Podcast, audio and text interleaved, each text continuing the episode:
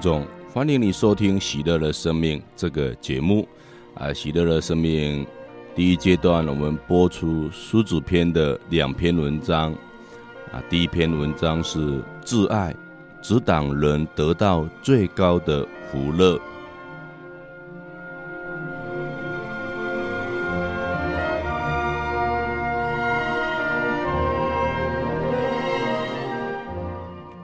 耶稣说。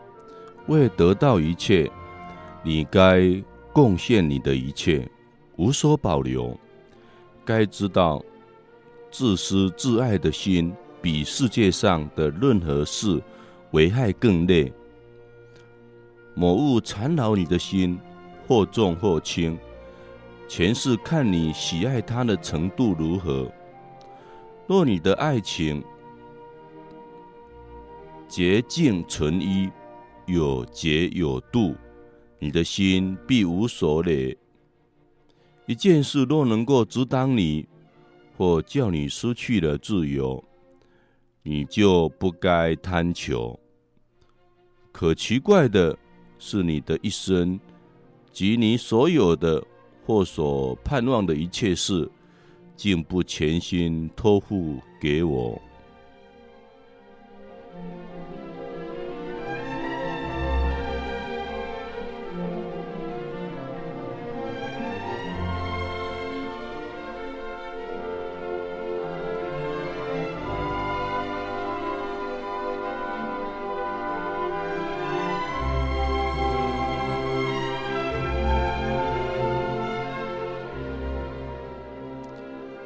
你为什么空自忧愁呢？为什么多管闲事呢？只管所有的旨意，必然无害。若一昧的求安逸自在，要这个贪那个，愿意在这里在那里，你万不能得到平安自由，因为不论什么事，不能全称你的心，不论什么地方。总有反对你的人。人的真利益不在多有，多得外来的事物，只在轻看事物，把你的贪情连根铲除。所说的轻看事物，不是但指只有金银财货，就是虚荣名义。也不当贪图。若没有热心的德性，在任何地方也不能妥当。如果你的心离开了真实的基础，就是不屹立在我内，外来的安慰也不能长久。你能变换，但不能改善，因为机会一来。你所躲避的苦，仍然又要来到，而且比以前更厉害。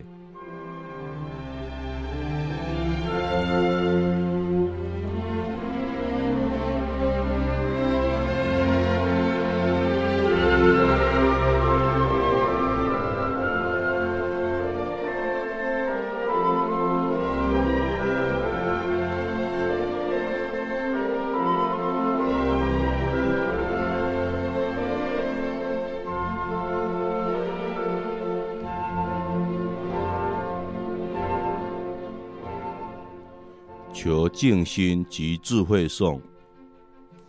宗仆说：“吾主耶稣，求你用圣神的恩宠来坚固我，求你加我神勇，使我成为一个专务内修的人，把无意的愁虑扫除净尽。事物不论美恶，不被它牵引。”看事物如同流水，早晚要流过去，我也不能久存。圣经上说，在太阳底下没有长存之物，全是虚微不实、争论讹虑的。哎呀，这样的判断事物，真算明智啊！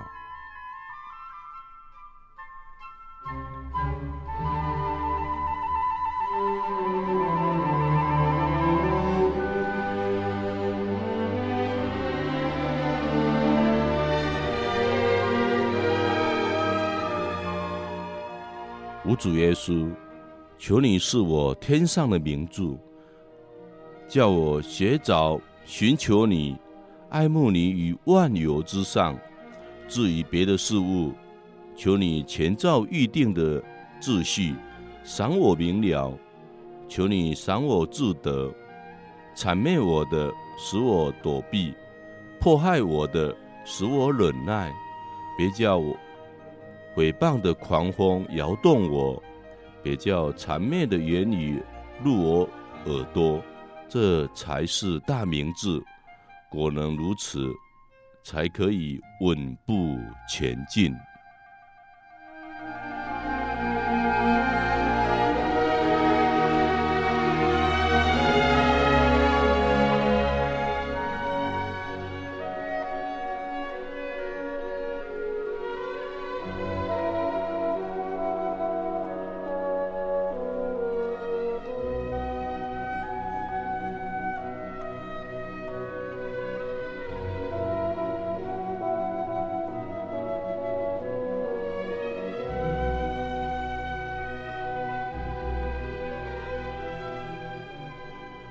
二篇我们要跟各位分享的是：求主的圣佑，施温可护；求主的圣佑，施温可护。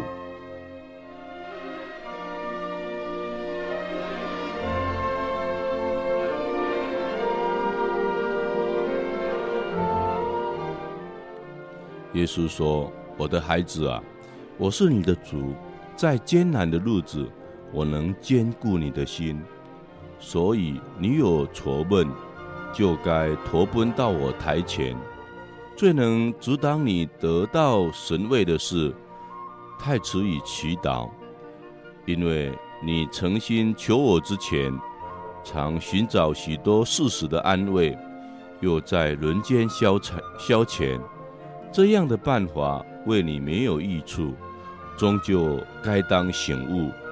只有我能就盼望我的人，除我以外没有助用，没有可用的主意或长久的办法。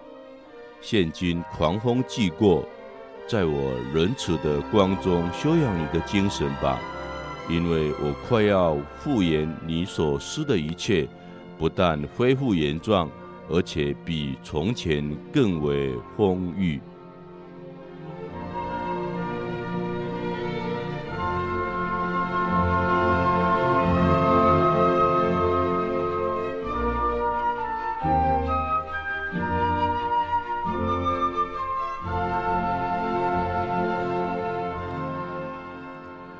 看我有难事吗？我岂如同世人，能说不能行的吗？你的信耐心在哪里呢？只该坚心忍耐，恒一不变的事了。又该勇往直前，不却不惧。赶时候到了，神位自然要来。你稍等一会儿，我必要医治你。难为你了，不过是诱惑；恐吓你的，不过是虚惊。后来的事或有或无，你为他操心有什么用？也不过使你苦上加苦，愁上增愁。因为每天的苦足够每天受了。后来的事不一定有没有。若因着这个而忧喜，真是徒劳无益啊！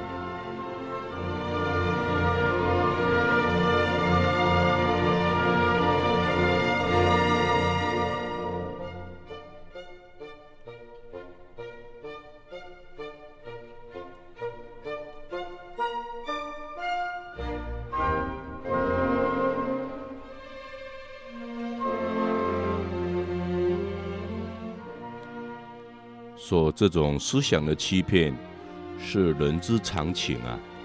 人那那么容易的听从仇人的授意，使灵魂还软弱的凭据。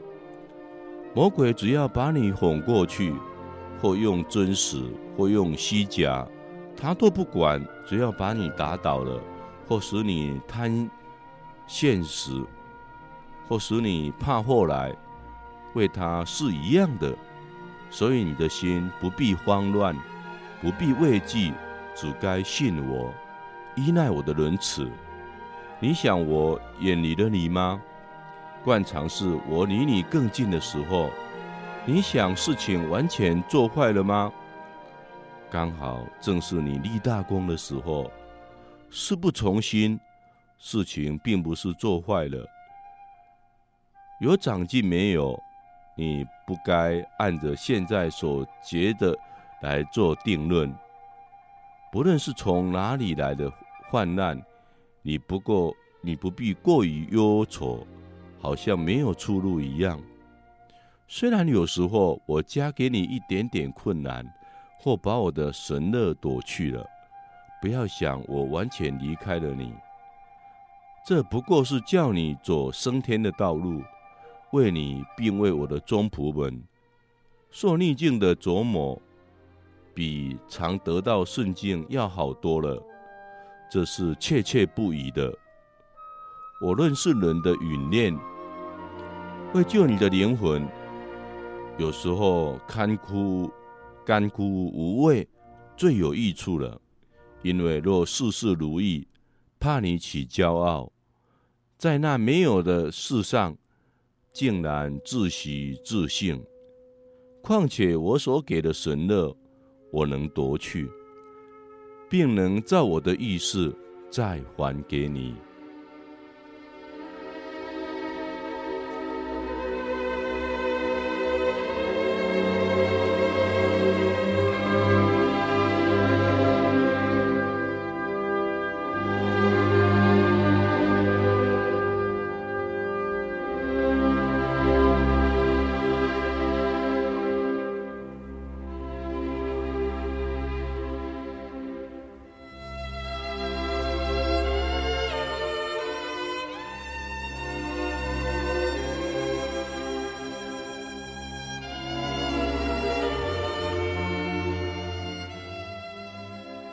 我所给你的，仍旧是我的；我收回时，并没有收回你的，因为所赏的各样美妙恩典，全是我的。我若赏你忧患，你不要抱怨失望，因为我能就来救你，把各样愁苦变成喜乐。我这样对待你，完全出于我的公义。所以你当多多的赞美我。你若看事透彻，断事合理，那么遭了逆境，不但不该这么失望忧愁，反该喜悦感谢。况说我加给你痛苦，连惩不贷，该想这是你唯一的福乐。我给我可爱的中途们说过：“我爱你们，如同我的大父爱了我一样。我派遣他们，不是为享世界的福乐，实在是为了战争；不是为求光荣，实在是为受凌辱；不是为闲暇，实在是为劳动；不是为安逸，实在是为在坚忍中。”多结善功的美国，五子，我的这些言语，你当深刻在心。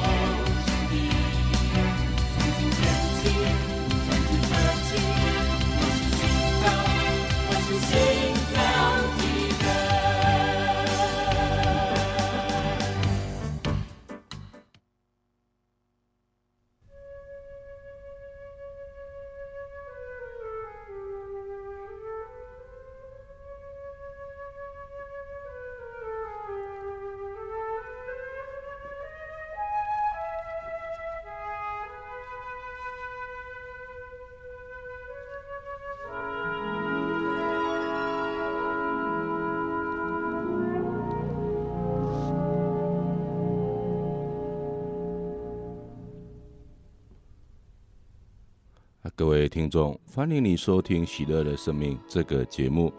啊，《喜乐的生命》在这边有一个预告，就是我们从十二月份开始，我们的节目的时间将调整到每个礼拜礼拜天晚上七点到八点。因为电台啊节目全部调整的关系，所以我们的节目时间啊，《喜乐的生命》从十二月份开始。啊，将调整在每个礼拜的礼拜天晚上七点到八点。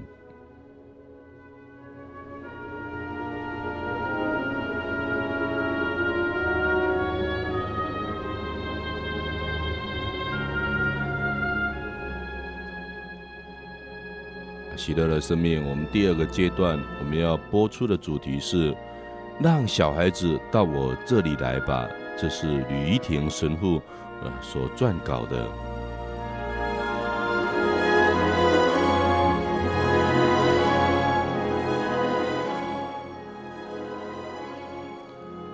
那时候，有人给耶稣领来了一个小孩子，要他给他们护手祈祷。门徒却斥责他们。耶稣说：“你们让小孩子来吧，不要阻止他们来到我的跟前，因为天国正是属于这样的人。”耶稣给他们覆了手，就从那里去了。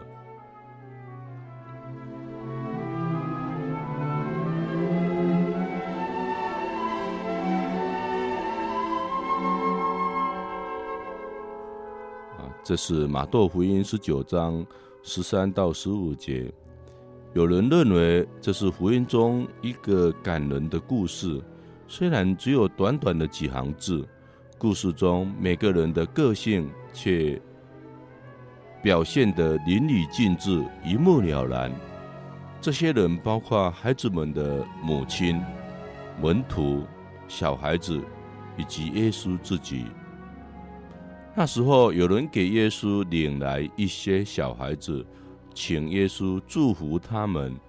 那些领小孩子前来的人是谁呢？毋庸多言的，十之八九就是孩子们的母亲。这些母亲大概已经听说过，或甚至亲眼目睹过耶稣那双神手是何等的神奇，何等的不可思议。他只要一举手或用手一摸，瞎子就看见了，聋子就听见了，病痛就痊愈了，甚至死人也复活了。很可能那些妇女连耶稣究竟是谁，可能还搞不清楚，但他们觉得一定是一个相当了不起的奇人。因此那天一听说耶稣经过这里。他们就争先恐后的带着孩子来见他，希望耶稣降福他们的小孩。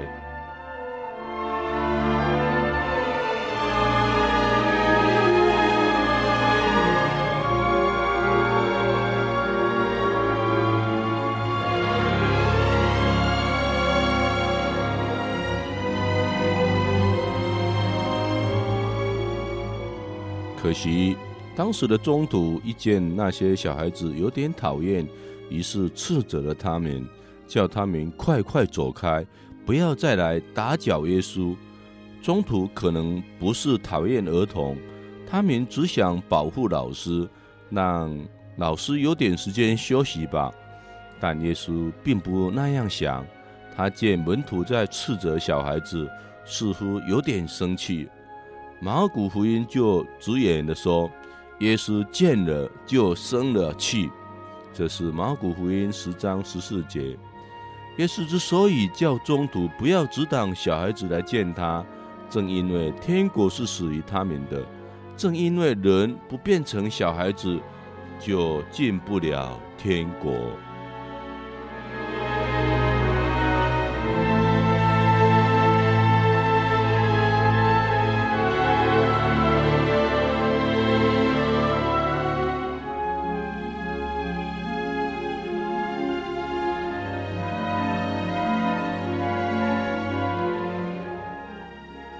因此，耶稣那样的喜爱喜爱小孩子，并非只因他多情。他之所以爱小孩子，正因为他天真无邪，承认自己的无能，因此一心一意的依赖母亲，信任母亲所致。正是这种天真无邪、虚怀若谷、完全信赖天父的精神，才是进入天国必要的条件。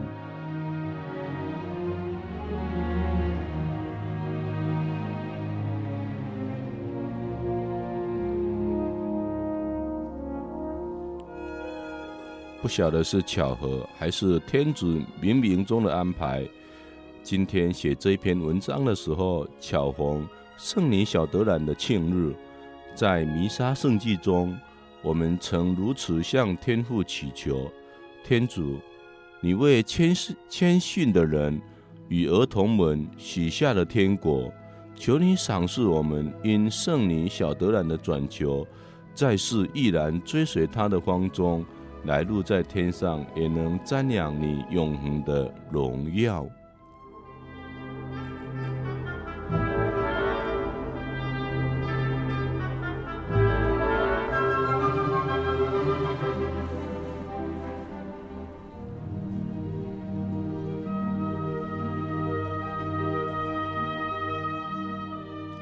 圣女小德兰是二十世纪的一位大圣女，教会不但册封他为传教区的主保，十年前教宗保禄二世更宣布他为教会的圣师。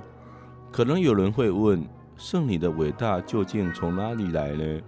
她十五岁进入圣衣会的允修院，二十四岁逝世，她一生只活了短短二十四年。又没有做过任何轰轰烈烈的大事，为何他逝世不久，教会就立刻册封他为圣尼之外，还立他为传教区的主保及圣师呢？这一切究竟是为了什么呢？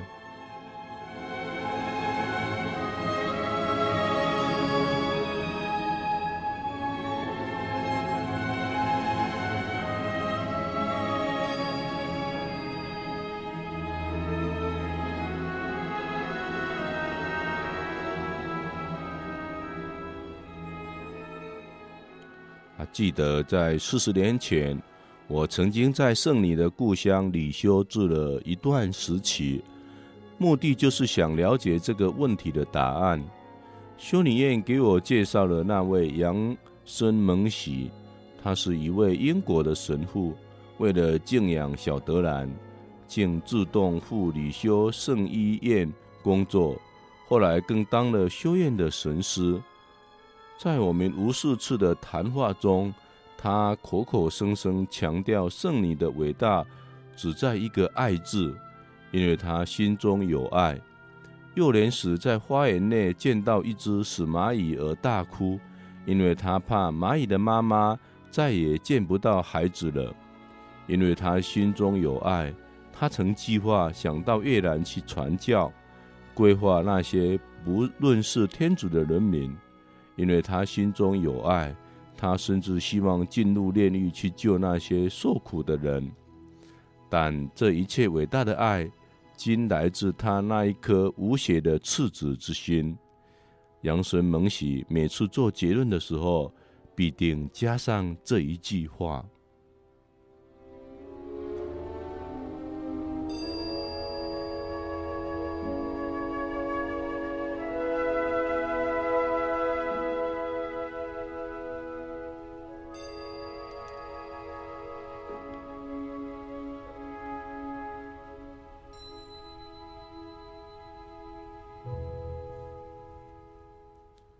圣女小德兰始终有做圣女的野心，在这零星小史内说得清清楚楚。可惜他见到那些像圣方济、圣文生等大圣人，深感自己无功无德、微不足道，又如何能做圣女呢？听听他当年的心声。我的志愿是想成为圣人。可惜，当我与圣人比较时，相差实在太远了。一边好像是疯癫逐入云中的高山，一边好像行人脚底下的沙砾。但我并不沮丧，反而对自己说：不能实现的美梦，好天主是不会启示的。我虽。微小如沙粒，也可以希望做圣人。我要找一条登山小路，笔直的、超近的一条新的小路。而这条笔直的成圣小径，就在于天父面前，永远做一个天真无邪的小孩子。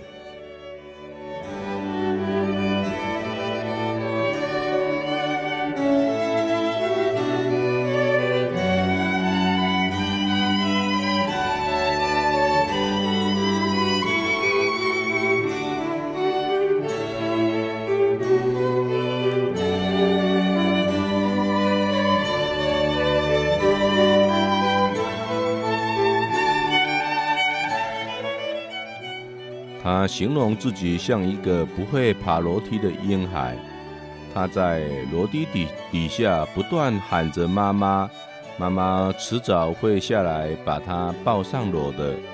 谁是最小的孩子，就让他到这里来吧。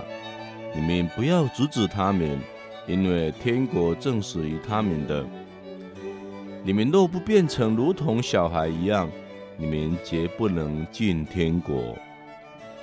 我要抚慰你，就如同母亲抚慰她自己的孩子。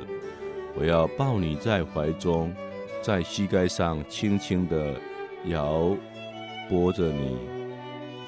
圣尼当年几乎天天朗诵的这些圣经的短句，希望自己早日成为一个天主怀中的小孩子。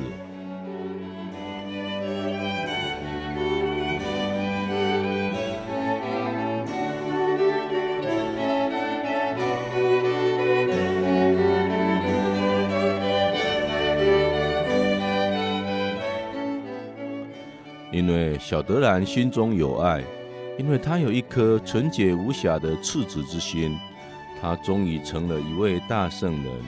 那我们呢？即使做圣人，我们没有希望，但救灵魂升天国的人生大事，我们又能如何拒绝呢？让我们也追随小德兰，做一个无邪的孩子吧，常常承认自己无功无德。又无能，因此一心依赖在天大父，希望他能抱着我们直奔天国之路。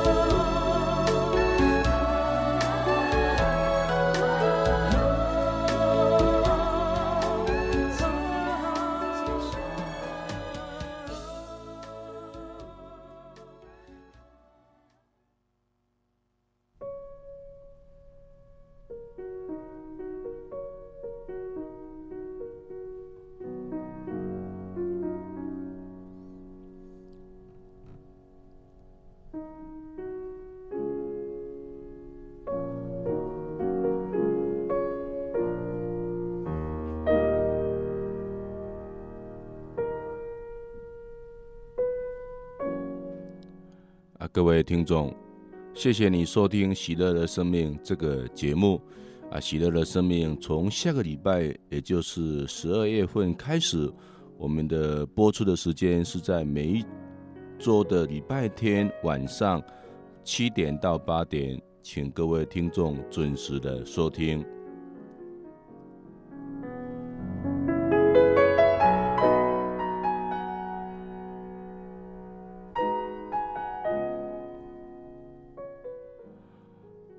喜乐的生命第三个阶段，我们要播出一篇文章，叫做《贫与富》，这是由别威伦这样一个人所撰稿的，啊，是在这一期的《教友周刊》里面的一篇文章。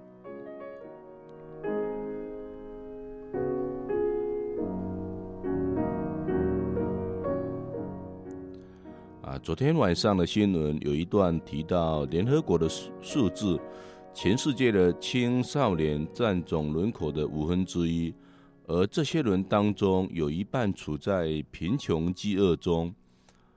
镜头里照着一大排非洲少年排队领食物，然后席地而坐，用手掏出掏东西来吃。五分之一的一半就是十分之一的人口，再加上其他的年龄层次的平民。世界上有三分之一的人是吃不饱的，好像不是中学时代修女们常常耳提面命，叫我们不要浪费编造出来的事。前天的新闻也是提到世界上有多少的平民，亚洲、非洲特别多，他们的居住环境非常的差，只能用聊或哭来形容，看得。人实在很心痛，我们的罪恶感就油然而生。有时候会感觉我不杀伯伦，伯伦因为我而死。世界的资源有限，我们多一分，就是世世上的某一些人会变成少一份。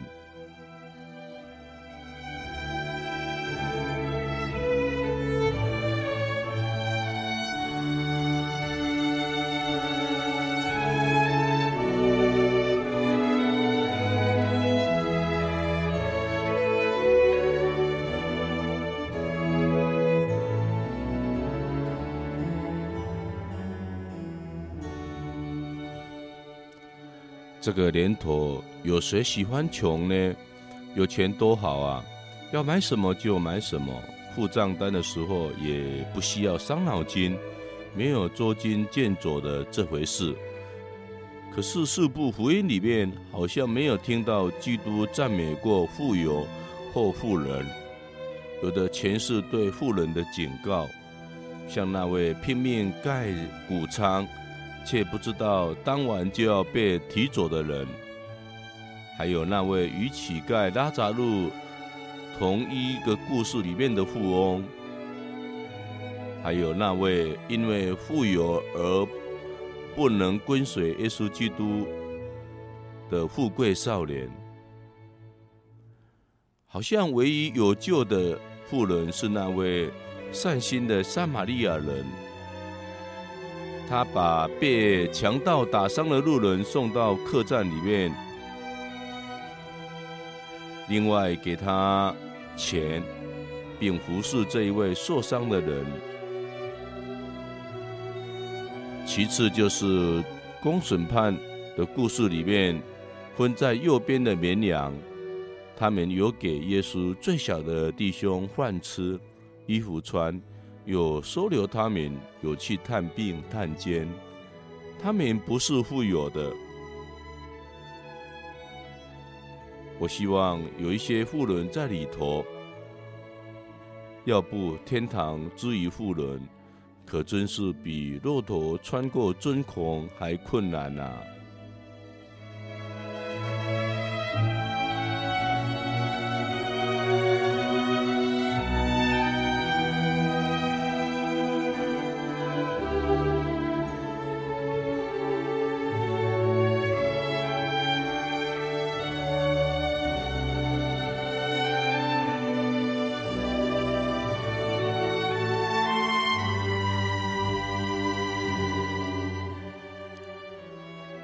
的时候有穷的难处，常要周转设法；富的时候有富的危险，丢了天堂都不自觉，还逍遥的享受今世的物质。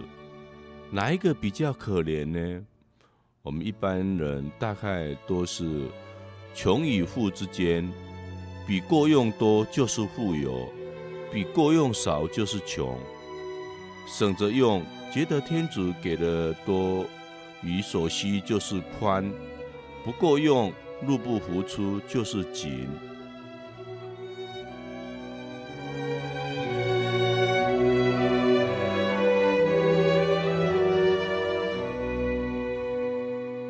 有一位老同事，一到退休的那一天，年纪虽年纪虽然还很轻，他就退休了。之后就回新加坡去教书。这位在大公司里位置不低的先生，放弃了别人羡慕的高位与高薪。他告诉我，富有不在于你拥有多少。而在于你需要多少。对于一个一无所需的人，什么都没有时，他仍然是富有的，因为他的拥有能是大于需求。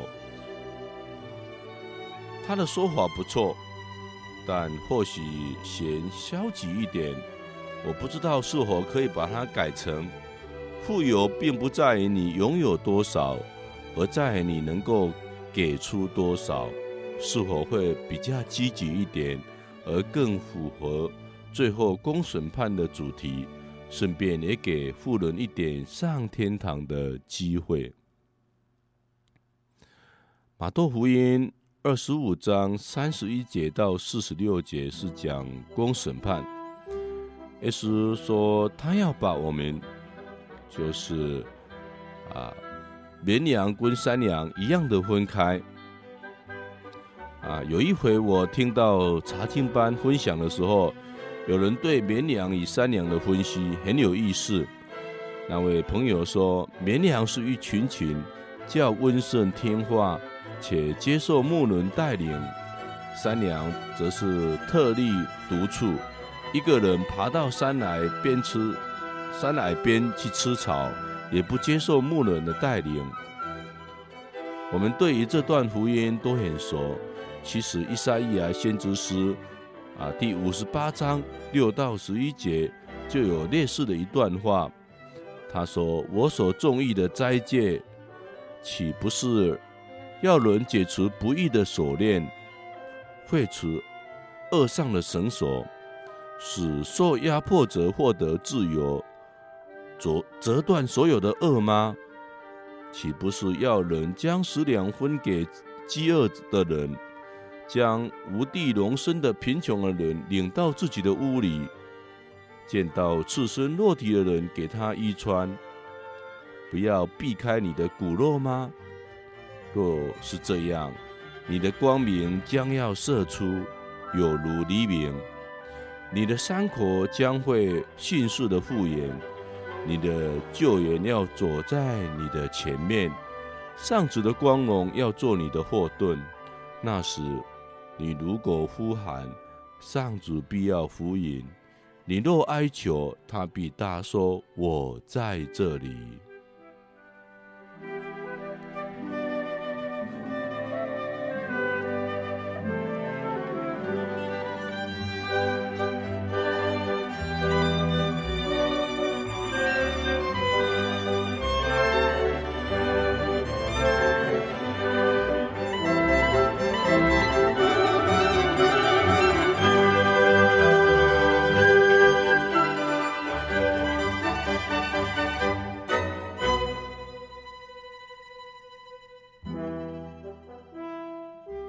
若由你中间消除欺压、指手画脚的行为和虚伪的言谈，你若把你的食粮施舍给饥饿的人，满足贫穷的心灵，那么你的光明要在黑暗中升起，你的幽暗将将如中午。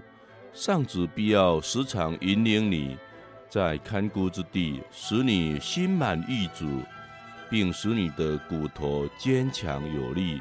你将成为一座灌溉的乐园，一个总不枯竭的水泉。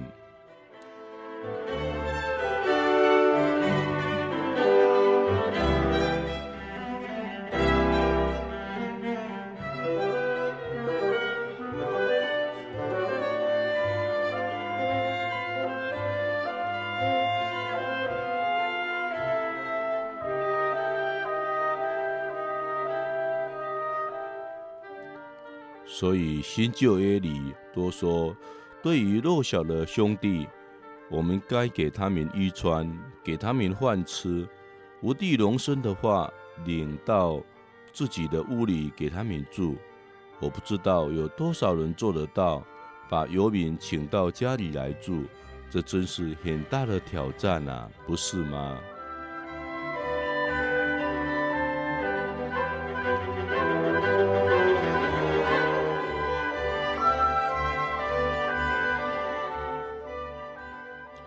耶稣会的古寒松神父对于麻风病人情有独钟啊！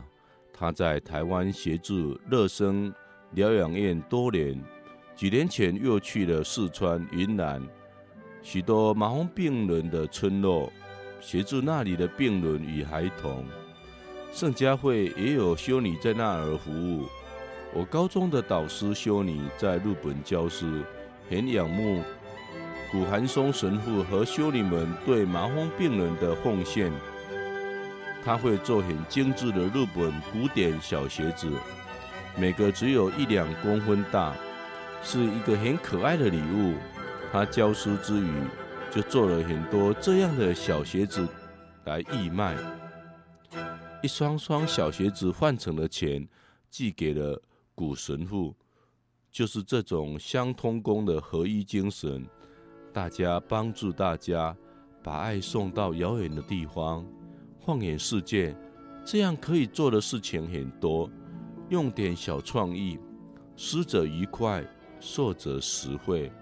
只有大家关心大家，贫富的差距可以逐渐的缩小，世界才有希望迈向和平。